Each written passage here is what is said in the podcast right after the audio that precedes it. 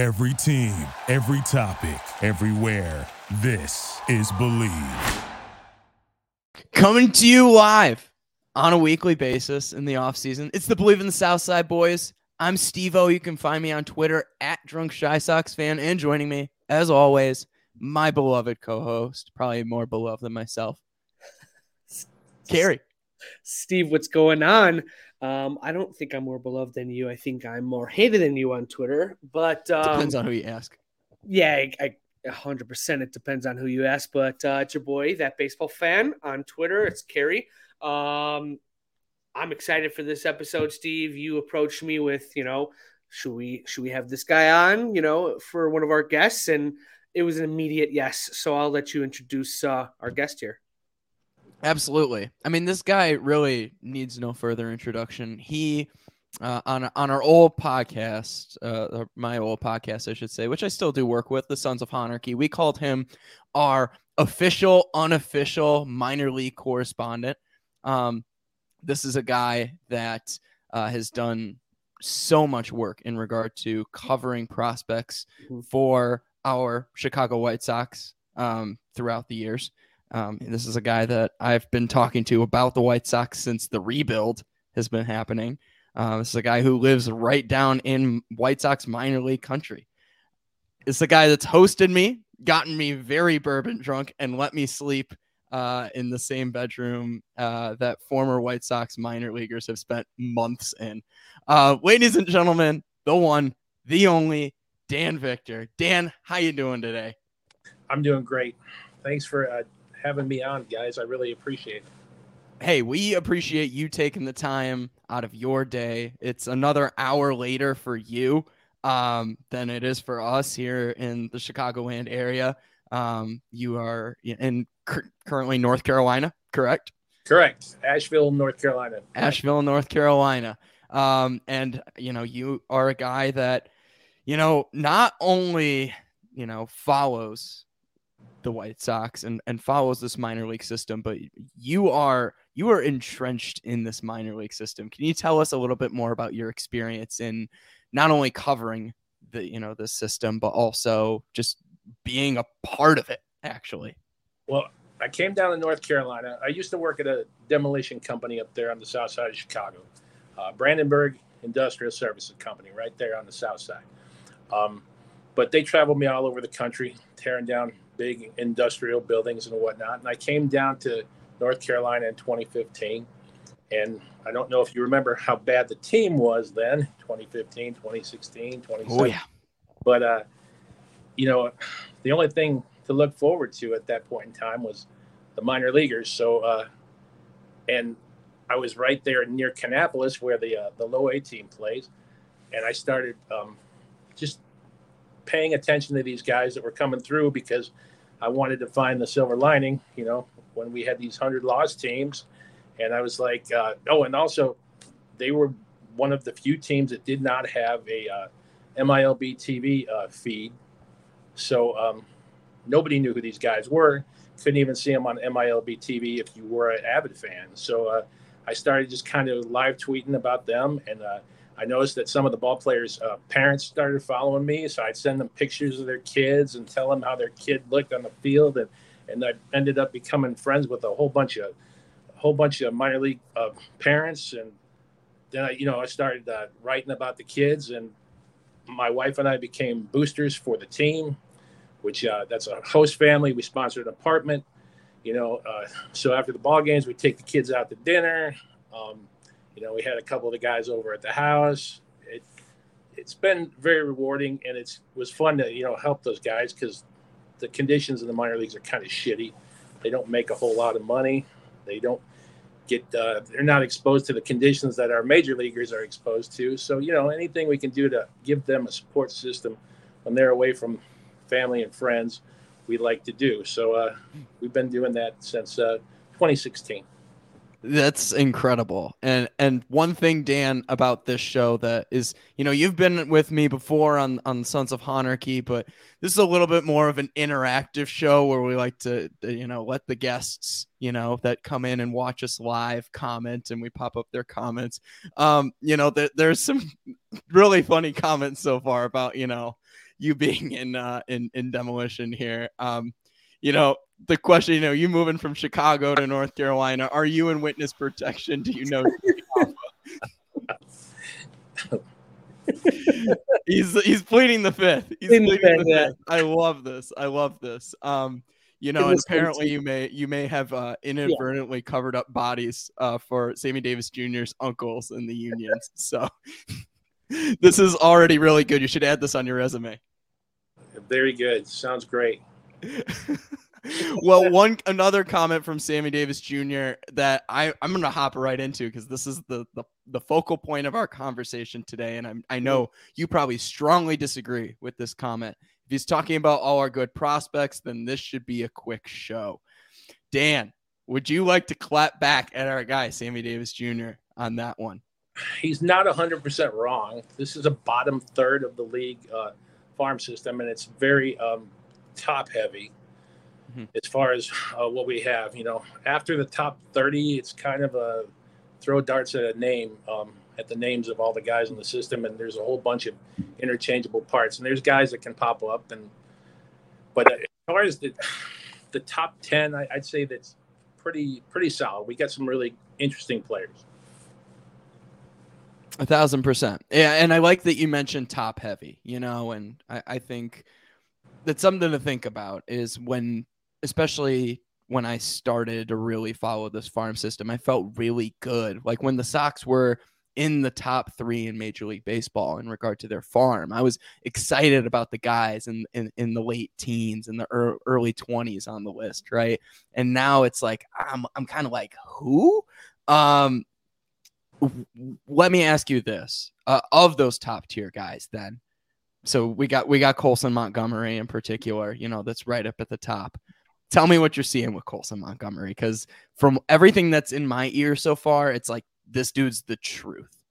He really is. Um, you know, the knock on him when he got drafted was that he was older for a high school senior, which is absurd when you think about it. You know, a high school senior and he's six, eight months older than other high school seniors. On a grand scale, what does that mean? If he moves along in the system quickly, he quickly will be under par age for the level in which he's playing. Mm-hmm. And that is exactly how he's moving along. You know, he's younger than par at double A when he was in Birmingham. He was younger than par at uh, high A when he was at Winston-Salem. And he has uh, played extremely well. I was expecting him to be a slower burn prospect because he didn't really, he was not one of those uh, perfect game showcase kids, you know.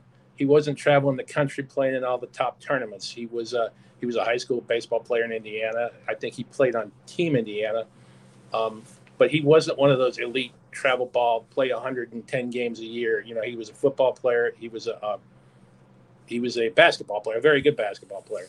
So, uh, but he was more like your typical, you know, three sport high school athlete. And I thought it would be an adjustment for him, you know, to deal with elite pitching. And uh, I saw him the first series in Kannapolis last year, and uh, you know, he had amazing strike zone judgment, like beyond his years, and that's something you can't teach. And you see a lot of, uh, you know, high school players, especially, they're used to obliterating, you know, guys that throw 80 miles an hour, you know, but then all of a sudden you got guys from college that are four years older and they're throwing, you know, everything is 92, 93. You know, some guys touching 98, you know, top of the charts velo. And uh, then they're throwing off speed that these guys have never seen before. And, uh, you know, a lot of guys are chasing that slider because it looks like a fastball out of the hand. And, uh, you know, Montgomery does not chase. He doesn't miss in the zone. And, um, and he's extremely, extremely mature. Um, a lot of guys get buried in failure when you're a perfect game all star, you know, travel the country, you played in all these showcase events, um, you know, and you've been rated top 10 in your draft class for a couple of years well you're not used to failing and then you right. get in the you get in the minors and and you know it's the great equalizer when you got these college kids from D1 schools throwing to you. They might have been, you know, not the best D1 guy, but he's still way better than anybody you ever faced in your high school. Mm-hmm. And they're blowing you out of the water. And these guys, you know, they get buried in failure. They're, you know, dropping F bombs, beating the bat on the back of the dugout wall. And they've never seen, you know, going 0 for 12 in a series with six or seven strikeouts. You know, they're used to hitting 500 with a couple bombs. Mm-hmm. And uh, Colson takes things in stride, extremely mature, um, very professional. I think he was completely gassed at the end of the season, which sucked because, um, you know, that's when he got moved up to Birmingham for Project Birmingham. Um, it was good that, you know, the way they had that rotation set up as far as uh, their playing time, they had so many top prospects moved up that they didn't make them play every day so he could get a little, you know, get a little win. But, um, but yeah, he he did extremely well, and and he he went from that first series I told you he wasn't making great contact, and then like I saw him after he uh, fractured his finger, he got hit on the on the pinky when it, uh, it was like a, a swinging foul ball. It hit him off the pinky, and he missed like a couple weeks. And when he came back, he was like a house on fire, and he was barreling everything. So, yeah, I'm very impressed with Colson Montgomery. I don't think he's going to stick at shortstop long term. I was just about to ask you that. You know, we drafted him slotted at a shortstop, but you're not thinking long term he's he's playing there. I don't, I don't think so. Um, but that's not necessarily a bad thing. You know, I said Bo Bichette wasn't going to stick at shortstop, and he's still hanging at shortstop. So maybe I'll be wrong on this one too. Fair, fair.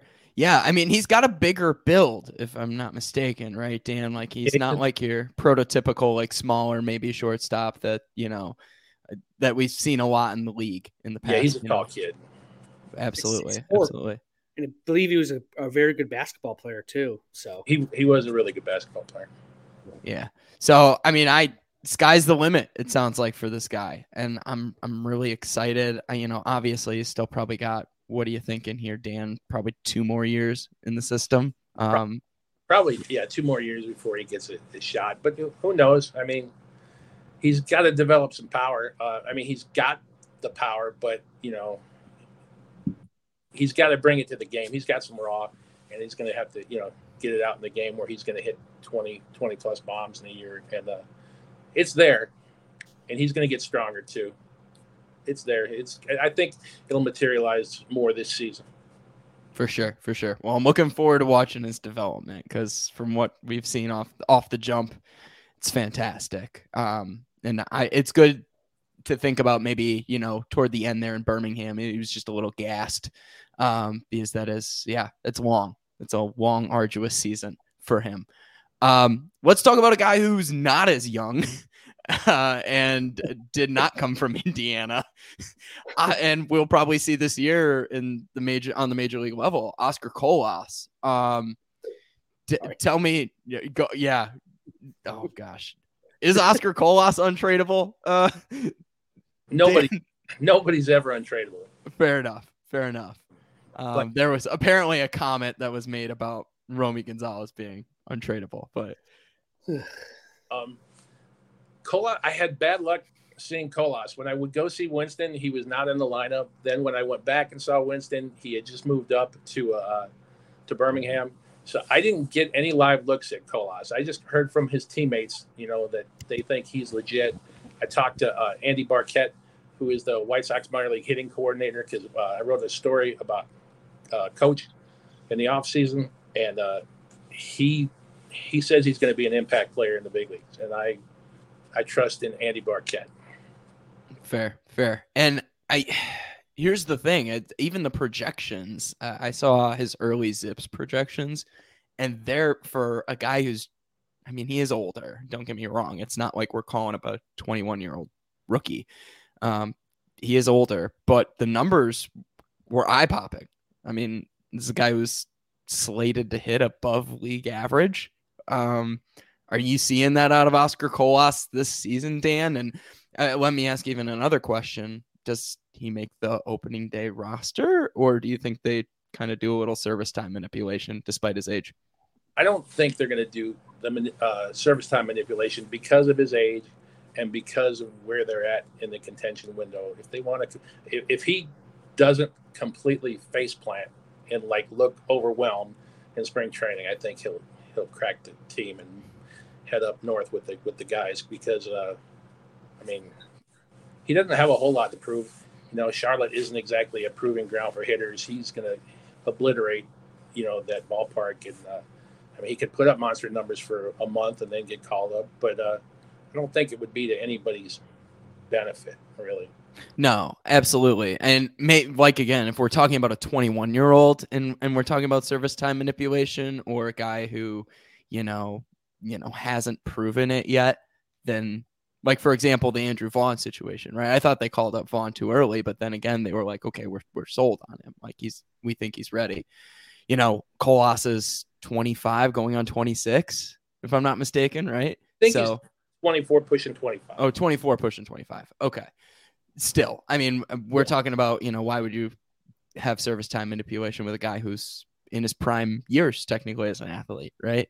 Exactly. Um, and you know what he did last year? I mean, he came over to you know full season baseball after you know he was after COVID year and all that, and he was kind of lightly played. He got used to this really long schedule. He got three different levels in the same season. Well, he's adjusting to you know our culture is different. Our baseball culture is different. He's making all these adjustments, and he's just hitting and hitting and hitting all the way up, and he didn't slow down one step of the way. So I, I have to think he's ready for sure, for sure. What was that carry I lost you there? I would hope so. You know, looking at it, he is going to be 25 in September. You know, so I mean, at least he's got a while till he is 25. You know, but uh to have service time manipulation for a guy like that when you need a right fielder as bad as you do, so that you don't have Gavin Sheets playing right field, I, I hope they don't play games. Or Eloy in right field, and yeah, I gotta ask you about that, Dan. It, there's a lot of talk about Eloy still playing corner outfield. I, is there something that says that he's going to be a viable option in corner outfield that I'm not seeing? Because I'm team Eloy to DH. I love the bat. I think you know. I think he's an impact player for sure. I thought he would be the Juan Soto of the American League um, when he got called up. You know, he's been uh, unfortunately kind of kind of fragile. Um, mm-hmm. But I don't know about him sticking in the corner, but do you really want to relegate, you know, early 20 year old guys to full time DH? But the game, the game has also evolved with DHs in both leagues. So I, mm-hmm. I, I it just seems unconventional to have such a young full time DH, especially when he wants to play in the field. For sure. And I kind of point to the Houston Astros, and I know it's a different situation, and they've got much more depth than the White Sox do. But think about Yordan Alvarez, right? This is a guy who was slotted. I mean, Eloy Jimenez is, uh, you know, his prospect ratings for, you know, hitting and and not so much power. They were pretty even in power, but like their hit tool, Eloy had a much better hit tool than than Yordan. And I look at what Yordan Alvarez has developed into, and, and he's basically a full time DH at this point. I mean, they're not, especially in crucial situations, they're not going to stick him in left field. Um, and I think the White Sox got to start going down that path. I, and I know they haven't totally solidified the depth in the outfields. You know, Andrew Benintendi is a solid signing, in my opinion, but yeah, I, why, why would you risk injury is where I'm at with Eloy when when it's proven time and time again that keeping him on his feet and keeping him on the field is is a detriment to his health. I can't argue with you. Fair. Gary, you no, I'm with you. I mean, it just makes zero sense. So, you know, I, keep him at DH. I don't care how old he is. You know, I mean, when did Frank Thomas even start at DH? I think later in his 20s, I want to say, like later, like 28, 29, probably. I mean, I would r- rather have that bat in that lineup every single day than, you know, for 120 games if he plays and gets hurt. So that's even pushing it. I think 120 is more than he's played. Yeah. Yeah. I, I well, I think what that one year he had like 130 games played or something, right? That uh, 2019. Year, yep. Yep. 2019. You know, speaking of guys who have been stuck in corner outfield that probably shouldn't be stuck in corner outfield, let's talk about the guy who you've gifted me with with an autographed ball of him too, uh, Dan. Still, you know, sitting in my prized possessions right now, Sir Andrew Vaughn. Um, Ooh, that's got, cool. a guy, yes, one of the best gifts I've ever gotten. So thank you, Dan. Um, we're talking about a guy who in 21 had a below league average OPS, right? You know, he's still a rookie, still figuring things out at the plate. He made a jump from single A ball, high A ball to the major leagues um, with nothing in between. Um, then we see a guy last year who, with you know, I mean, you could say there was lineup protection, but there really wasn't. Still hits above league average in regard to, um, you know, weighted runs created or OPS plus. Do you see there was like a 20 point jump? I think he went from 91 to 111 in regard to OPS plus. Do you see that same kind of jump for Andrew Vaughn this season, Dan? Yes, 100%. I'm on board with Andrew Vaughn breaking out in a huge way. I even tweeted something this offseason. I said I think he could go 300, 30, 100 this year. Ooh, I This- love that. This is the guy that, you know, this is the guy we've been waiting for, and now he's playing his natural position. I mean, think about what they asked him to do. You know, he skipped over uh, double A, skipped over triple A, came up, uh, what, after the COVID season. Um, then they stick him oh, on the job training at the highest level, you know, in right field. Um, he's not an outfielder. Um, and now he's going to be in a natural position. He's comfortable. He's got learning experience with a you know a couple seasons under his belt. This is he's going to. I think he's going to blow up and go off. I love that. I love that. I'm glad that you feel that as well because that that I get the same feeling. I get the absolute same feeling. I mean, to see that that progression last year and and now he doesn't have to play corner outfield. He's at his natural position as you said. Um and and there isn't that drama like there was a little bit of drama in regard to like oh like where does Andrew Vaughn fit in this lineup? Like it, we know his fit now. and, and that's not to say that the White Sox still could have paid up for Jose Abreu to be, you know, you know, swapping off time or that the money could have spent, been spent elsewhere. But I I really like this for Andrew Vaughn, and I think this is his time as well. Um, yeah, Carrie, I I, I gotta I gotta go here. Who Dan do you think has, you know, you said Andrew Vaughn having a big breakout year do you see anybody else having a huge breakout year for this White Sox team? Is it going to be Luis? Is it going to be Eloy? Is it going to be Yoán Moncada coming back and having a resurgence? Like, who do you see in this ball club really doing what they need to do? I think. I think they're all on. They all seem to be on board, at least in front of the, the media. They all seem to be on board in a on the Pedro Express. And I think that just that energy level and plus the disappointment of last season, plus can we have this horrible injury luck three years in a row? Is it, I mean, that's beyond bad luck, what we experienced as Sox fans with the injuries the last two years. Can it happen three years in a row? Um, I mean, I suppose it could, but I would have to say the odds are actually in their favor for the stars to align in a positive way rather than how they have aligned in a negative way for the last two years. So I think just guys um, performing to the level that we know they can, you know, they can perform. It's going to happen. I think. I think Moncada is going to be greatly improved. I think Eloy is going to be better because he's going to he's going to play more this season. I don't think he's going to get.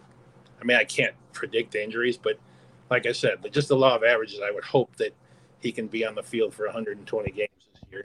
Um, and the guys seem to have taken their conditioning um, seriously in the off season. I think they got a chip on their shoulder after you know national publications saying they're going to be a 500 team. I mean, if you look at that lineup and the pitching staff, the starting rotation, there's no way they should be a 500 team. I mean, it seems inconceivable to possibly have them be below 500 or a 500 team. Gary, do you feel the same way? I mean, last week I said they were going to win like 82, 83, 84. So technically, I, I agree with Dan. They're not going to be a 500 team. They'll probably be a little bit better. Um, you know, I I hope that Dan's correct here, where like we finally get a season with no injuries. Because if that does happen, right, that's what I take into account with all this. If there is no injuries, right, minor injuries, then you're looking at a team that can win 88 to 90 something games easily. With the talent they have on the team, I could not agree more.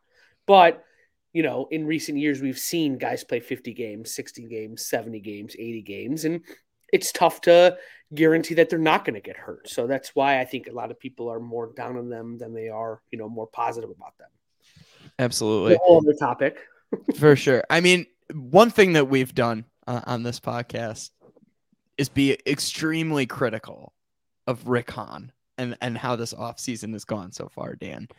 I mean, do you think that everything's good and, and there's enough talent on the field to like is there enough? Let, let me put it this way.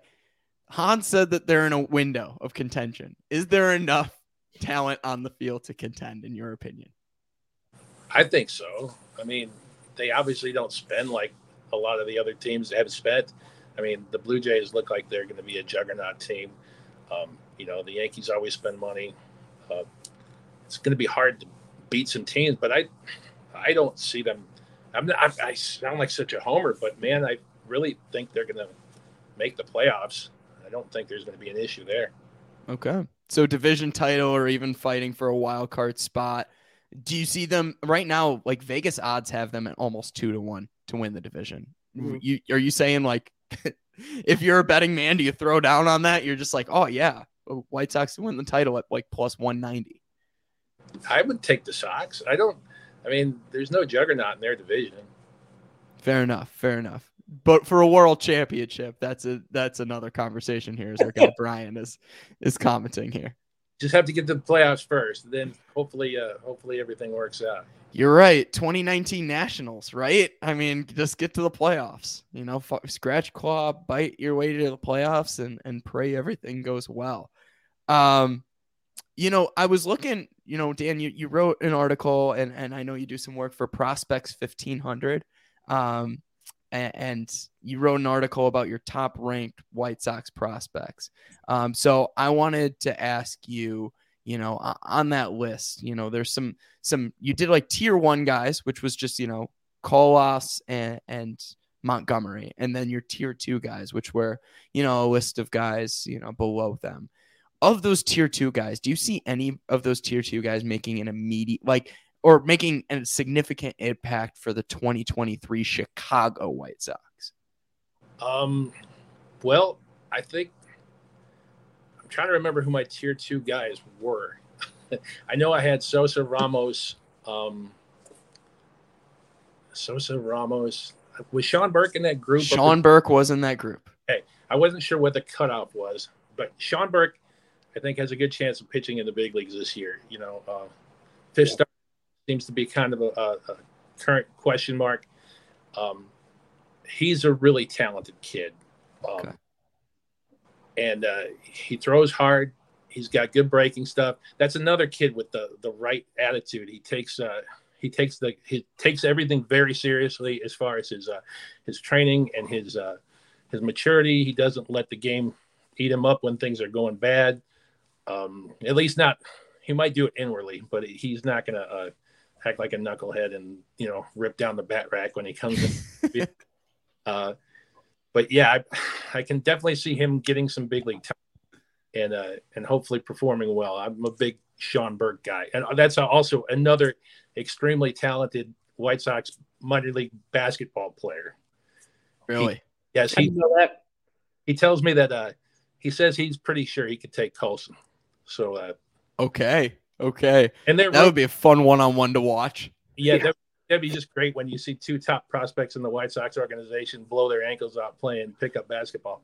Also true. Also true. Well, one guy in your tier two, I do want to mention this one too, was um I'm trying to remember his nick. I, I want to say it's is it is it Pop uh Popeye or right?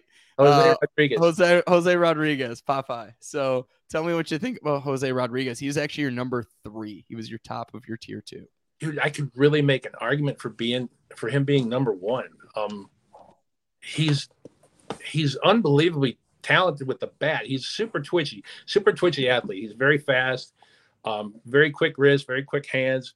His only issue is he likes to swing the bat, and that's a that's a lot of the um, it's a saying, you know, amongst the the Dominican ball players. You know, they say that you got to hit your way uh, to AAA and then walk mm. Into the major leagues. So they don't, you know, they don't, they don't, they they don't like to. Uh, they have to hit their way off the island.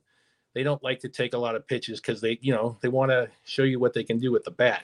So he's very aggressive. Um, and some of the swing decisions he makes are questionable, but he's got amazing bat to ball skills, low K rate, low walk rate, but he hits the all fields. He can barrel it up and hit it very hard. Um, loves to play baseball too. I mean, he is just he's a real dirtbag. He loves to play ball. I'm a huge Popeye Rodriguez fan.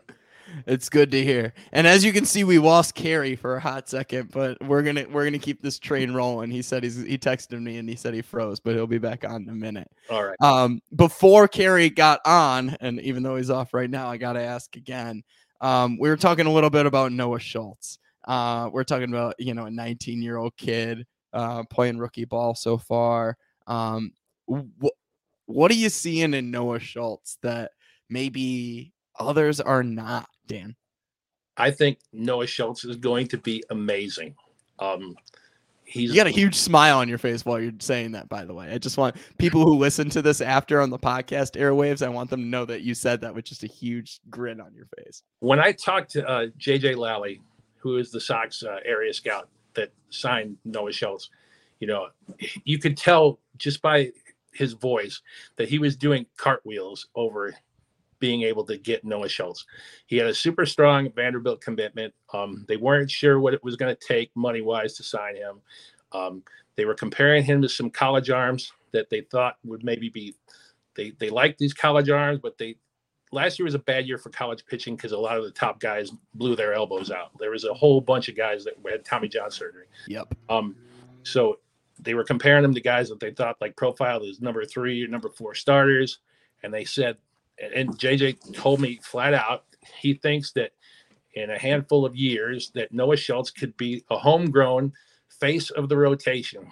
And he told me that in his in his peak, he can see him developing three 70 grade pitches. And that's just the kind of stuff that Hall of Famers are made of. Yep. Yep. Absolutely. I mean, when you say homegrown face of the rotation, I mean, the first person that comes to mind, and and maybe it's his build, but it's Chris Sale, right? I he, mean, are you saying that's a ceiling, right? I mean, he gets, he gets, a ton of Chris Sale and Randy Johnson comps because of the the build, the height, um, the lefty, because right, the le- you know the lefty. Um, he's got that low three quarters delivery, but uh, you know I talked to his his pitching coach that's been training him since he was 14 years old, and uh, he just his coach loves him. And this isn't like I was telling you before we even got on. His coach isn't just, you know, the Oswego high school coach or something that, you know, mm-hmm. wagons to future major leaguer that got drafted from his program. This guy worked for Tom House. His name's Mark Sheehan. He worked for Tom House for 12 years. Um, Tom House is the guy who, you know, opened the door and helped Randy Johnson become the big unit. He's the guy who helped Nolan Ryan figure out how to throw strikes when he switched from the Mets to the Angels.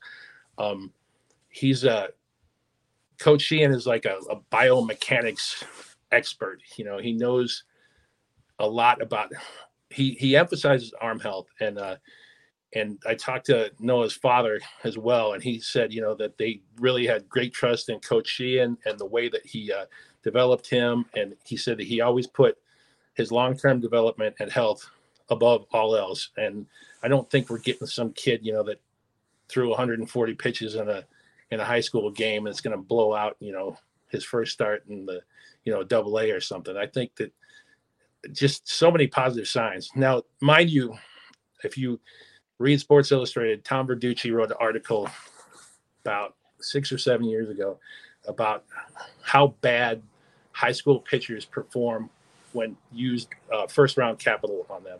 I mean, it's a huge failure rate for high school pitchers.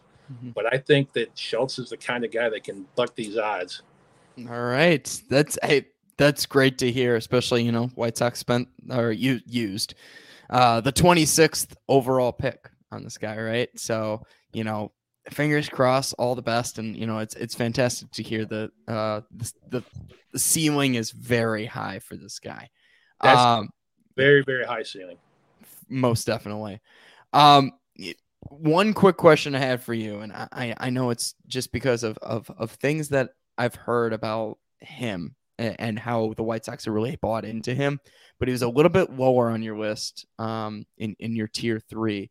What was Norge Vera? Um, I, I wanted to ask you what you've seen because I, you know, I there's a there's a guy that Carrie and I both know, Alex Rude, um, and and he's he, has some un- unnamed people in, in the White Sox organization that he stays in, in connection with. And, you know, I've always mentioned, I was like, Norge Vera, put him on the trade block. Like, I mean, like, package him up with something. He's like, Norge Vera is going nowhere. What do you see in Norge Vera? What's the disconnect? I mean, I know you've got, you've even got Matthew Thompson on your list higher than him. So I was curious to see what you saw in him versus, you know, what, what's, what's still got to be worked on.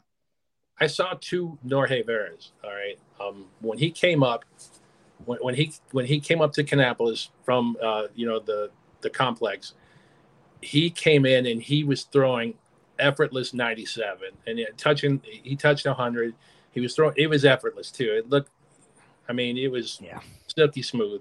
And i'm like wow this guy is a real deal. And then i remember i watched a handful of his starts and i was like wow man this kid is he's going to be something else. He's hell on wheels. And th- they didn't really touch him at low a but uh all the you know they they babied him. His workload was ridiculously light. They were trying to make sure that they kept him healthy he never went more than four innings i think he might have went 4.2 once um but i think every every start was like three innings 50 pitches and he was pretty much done for the day um you know and i hated it because a lot of times when they would yank him it was gut check time you know he's you know it's the third inning he's got one out. He's got two guys on base. I'm like, I want to see him get through this guy and see, you know, see if he can finish off the inning. But you know, obviously they they're thinking long term and they want to make it sure that he's contributing in the big leagues, not that he's blowing his arm out trying to finish the fourth inning in a meaningless low A game. But uh, that drove me nuts, you know, watching watching them yank him in pressure situations when I was thinking this just would be good. Just let him have this one guy, you know, bases jammed, two outs. Let's let's get through the inning. But um, when he right before he moved up, all of a sudden that 97 like dipped precipitously. He was throwing like 91, 92, and it looked like he was laboring to get it that hard. And uh, it was like, man, I don't know what's wrong with Vera, but um, I don't know. It could have been dead arm. He doesn't have a lot of innings pitched, you know, in the minors and stuff. And uh, but I was like, man, you know, so I'm just if we get the Vera that came to Kannapolis last year, you know, throwing 97 free and easy um, with developing secondaries, I think you know he'll be he'll move up the list significantly. But if we get the guy that you know with the dead arm that was throwing 91, 92, well then it makes him a lot a lot more hittable. Yeah, most definitely. Most definitely. That checks out. Um moving on. I, I I gotta ask you what I think is one of your favorite questions every time I, I've had you on a podcast. Who are your sleepers, Dan? Who are the guys that don't make lists? Who are the guys that you just have seen that you see the world in that nobody else, you know, might not be seeing right now? I don't I wouldn't say that he, he's going to make the list for people, but um, I'm a huge oh shoot sorry I dropped you. Good. Um, I'm a big Jordan Sprinkle fan. He was their fourth round pick Hmm. here, and uh, Jordan Sprinkle, um, their scouts, they had first round follows on him, um, and then he kind of uh, he he regressed a little bit with the bat um, in his draft season, and uh, because of that, you know, he fell to the fourth round. I think the Sox were thrilled. This kid is the best defensive shortstop I've ever seen in the minor leagues. He is absurd. He's got range, he's got twitch, he's got speed, he's got a hose. He looks like a little Ozzie Smith. Um, Damn. but- and he's super high energy. I mean, his his uniform's dirty after the first inning because he's diving for balls in the hole. Um, he's always high fiving everybody, hugging all his teammates. He's just a super uh, rah rah team guy. Um, and if his bat, if his bat catches up to the glove, I mean, I think his glove and speed are going to get him to the big leagues. But if the bat catches up, you know, that's what's going to determine what his ultimate ceiling is. But I, I think he's going to be good enough to, to play in the big leagues just with his bat and glove. That's awesome. Jordan Sprinkles, uh, where was he last year? Um, Kannapolis. He got to Kannapolis. Um, he was last year. Okay. Okay. Good deal. Gary, I've been asking all the questions. I'm gonna pass it over to you, by the way. Yeah, I just had a few here, just about a couple guys, and, and one guy that comes to mind, and I don't know if I missed it when my internet decided to shit on me once again, is a guy that's been on. He's listed on some top hundred prospect lists, and sometimes he's not. So, um, Bryan Bryan Ramos. Um, this guy seems pretty interesting to me. I mean, what's the deal with uh, Bryan Ramos? He's a stud, and he got appreciably better last year. I mean, he took off out of the gates just like a house on fire. And, you know, he's a young kid. He was only, I think he was 20 last year. And, uh, yeah, you know, when you get deep into a season and you're 20 years old, that, you know, you start to fade. So he, he faded toward the end, but, but yeah, man, his bat is legit. He's got some big, big juice in the bat. And, uh, he can, he can play some defense at third. Um, he played some second.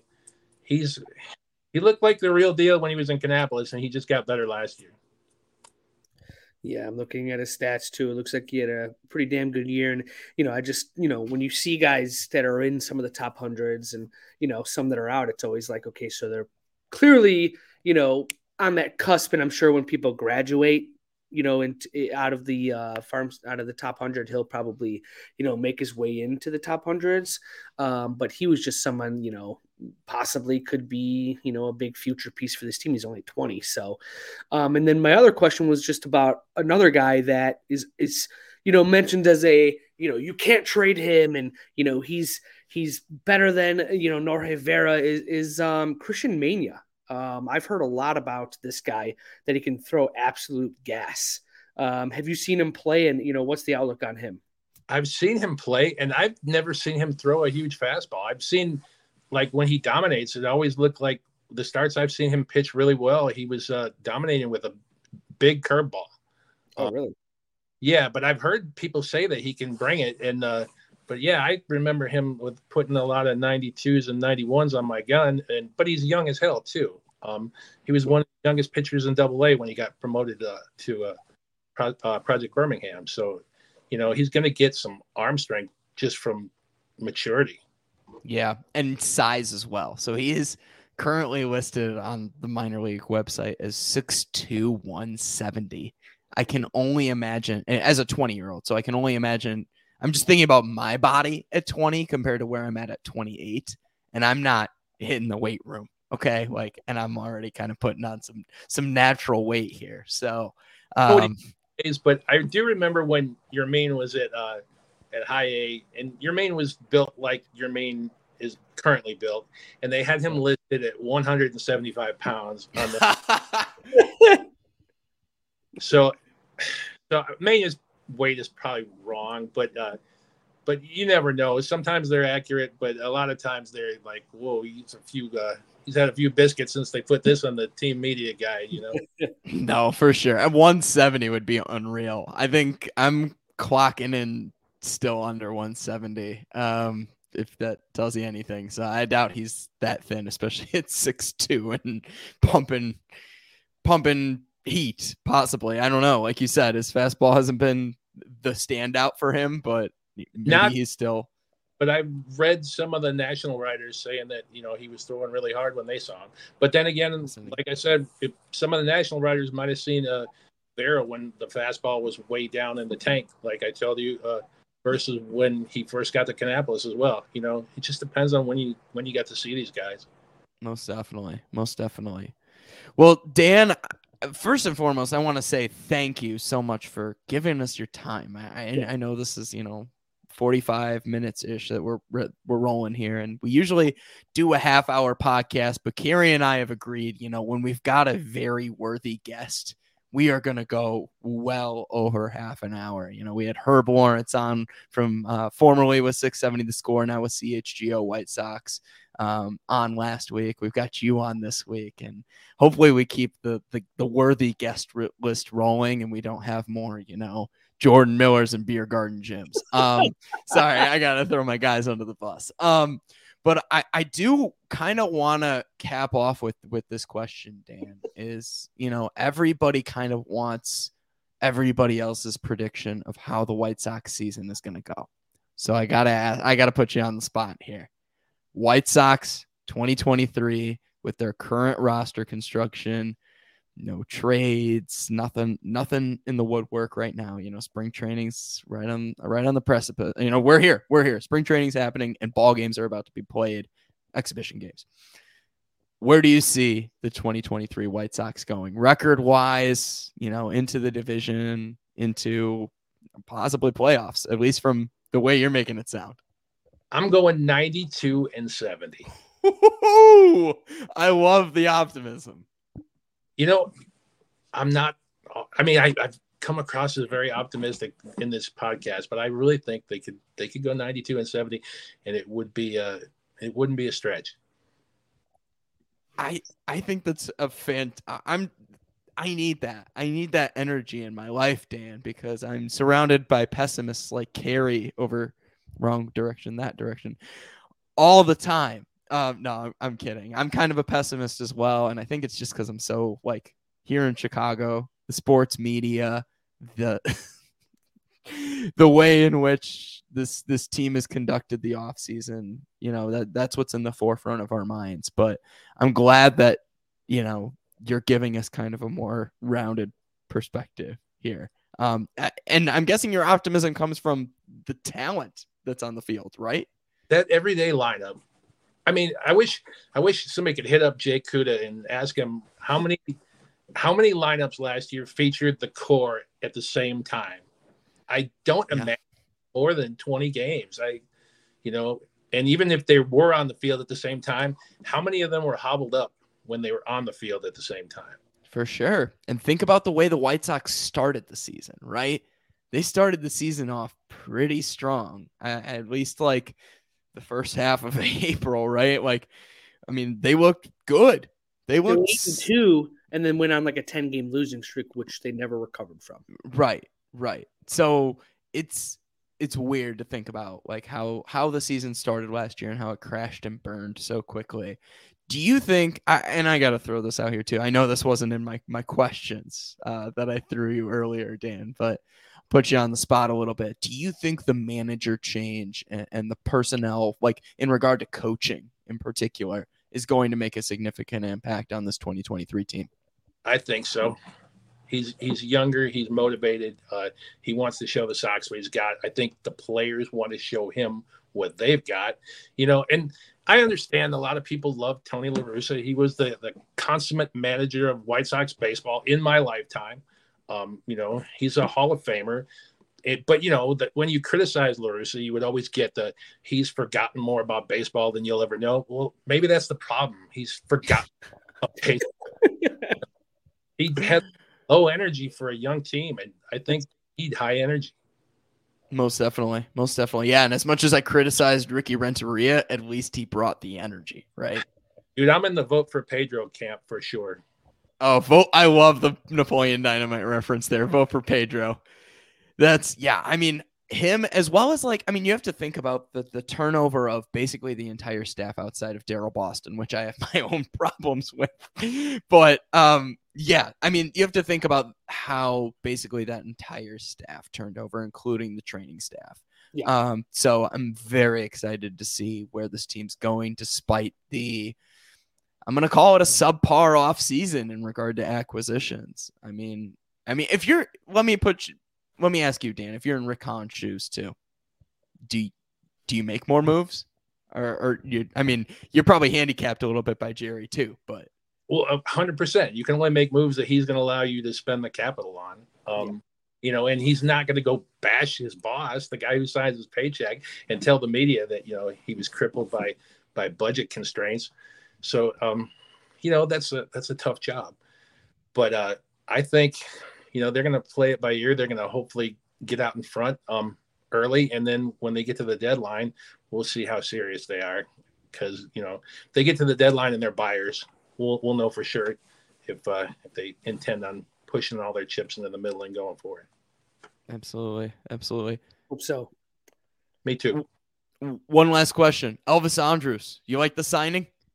It it doesn't move the needle for me. I mean, he brings a veteran presence and whatnot, um, but you know, they, I don't know. It is what it is, right? Yeah, and I mean, you're, but here's the thing: you're the prospects guy, right, Dan? And you've seen Romy play, you've seen Lenyn play. Is Andrus at second base opening day the right move? I would have to imagine that it's the move. Um, but uh, Lenyn, um, I love Lenyn, man. I, I'm a huge Lenyn fan, and Romy. I got to tell you, when Romy got to uh, low A, he just looked like an ordinary guy to me. Nothing was special about Romy, but you know, one thing you can't see on baseball reference, one thing you can't see in the box scores is uh, this guy's work ethic. He's an absolute friggin' lunatic. Um, Romy works his ass off.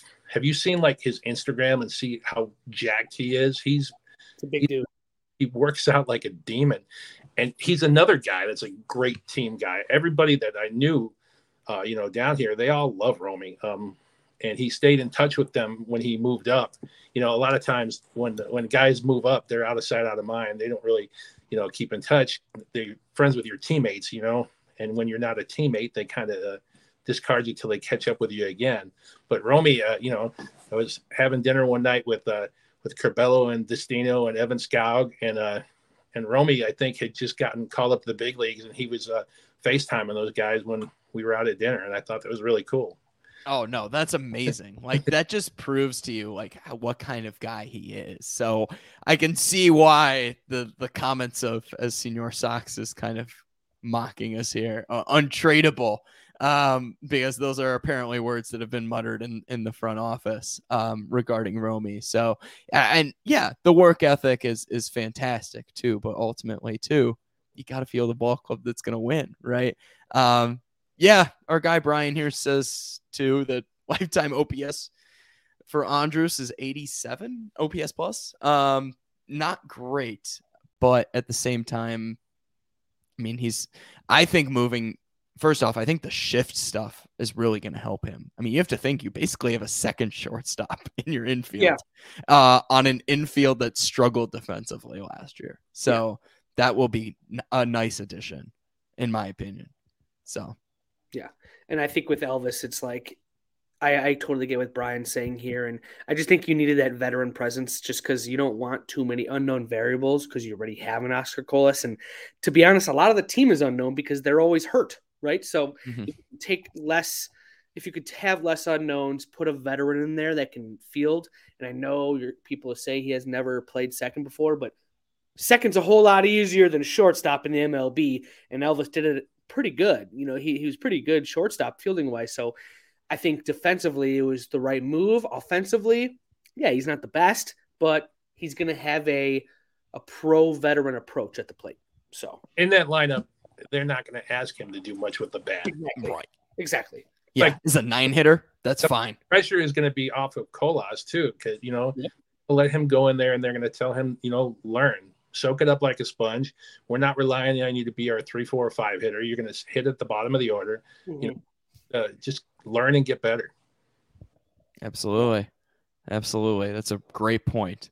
Well, I think that's perfect because our guy Brian here, who is a former guest here on the Believe in the Southside podcast, is hopping off. So uh, we'll say our goodbyes. Dan, seriously, thank you again. I know I thanked you like 10 minutes ago, but thank you again for seriously giving us your time. I know it's getting late. It's nine o'clock in your area, and you know, you know, I, will I'll say no more, but we really do appreciate it, and I'm very grateful that we've we've stayed in touch throughout these years. We've met in person, obviously, and I'm really hoping that I can get down to you know North Carolina again for some ball games to see some young talent. You got to come down, and we'll have a we'll have a great time. We can uh, we can time it where you where you get to see the Hickory Crawdads, man. You got to see that that stadium. That their fans are out of their minds crazy, and it is a fun experience. Oh my gosh, I can't wait already. So. Yeah, and of course, when we go see them and we're playing against Winston, you know, it's me and my wife versus the the entire crowd. You know, it's people against us, and uh, but we have a we have a great time with their their their booster club is just out of their minds. They got all kinds of signs and chants, and they do when somebody strikes out, they they count the steps to the dugout as the guys walking back.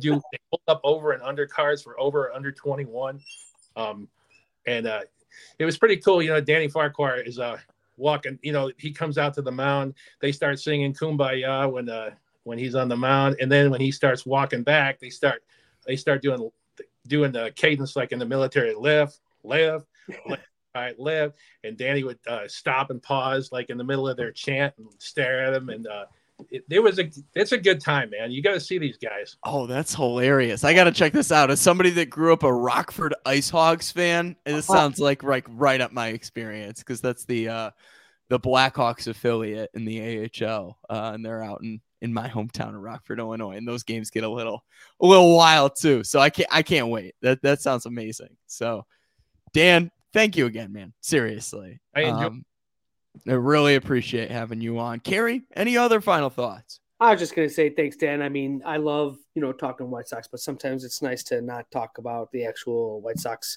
you know, players that are on the MLB team, but good to talk about these prospects and some guys coming up and you know, if we're going to talk to anybody, it's going to be you, Dan. I know you're out there. You watch these guys. I mean, you've housed these guys. So if there's anybody to talk to that's got the inside scoop on all these guys, it's you. So again, thank you so much for, you know, hopping on with us. And, you know, we'll definitely have you on again.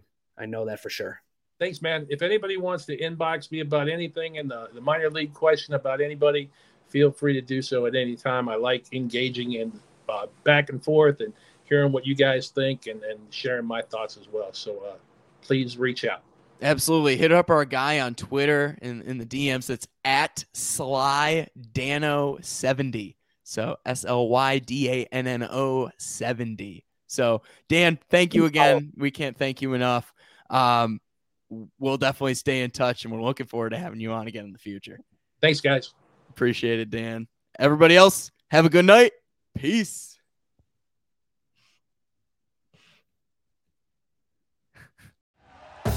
Thank you for listening to Bleav. You can show support to your host by subscribing to the show and giving us a five star rating on your preferred platform. Check us out at Bleav.com and search for B L E A V on YouTube.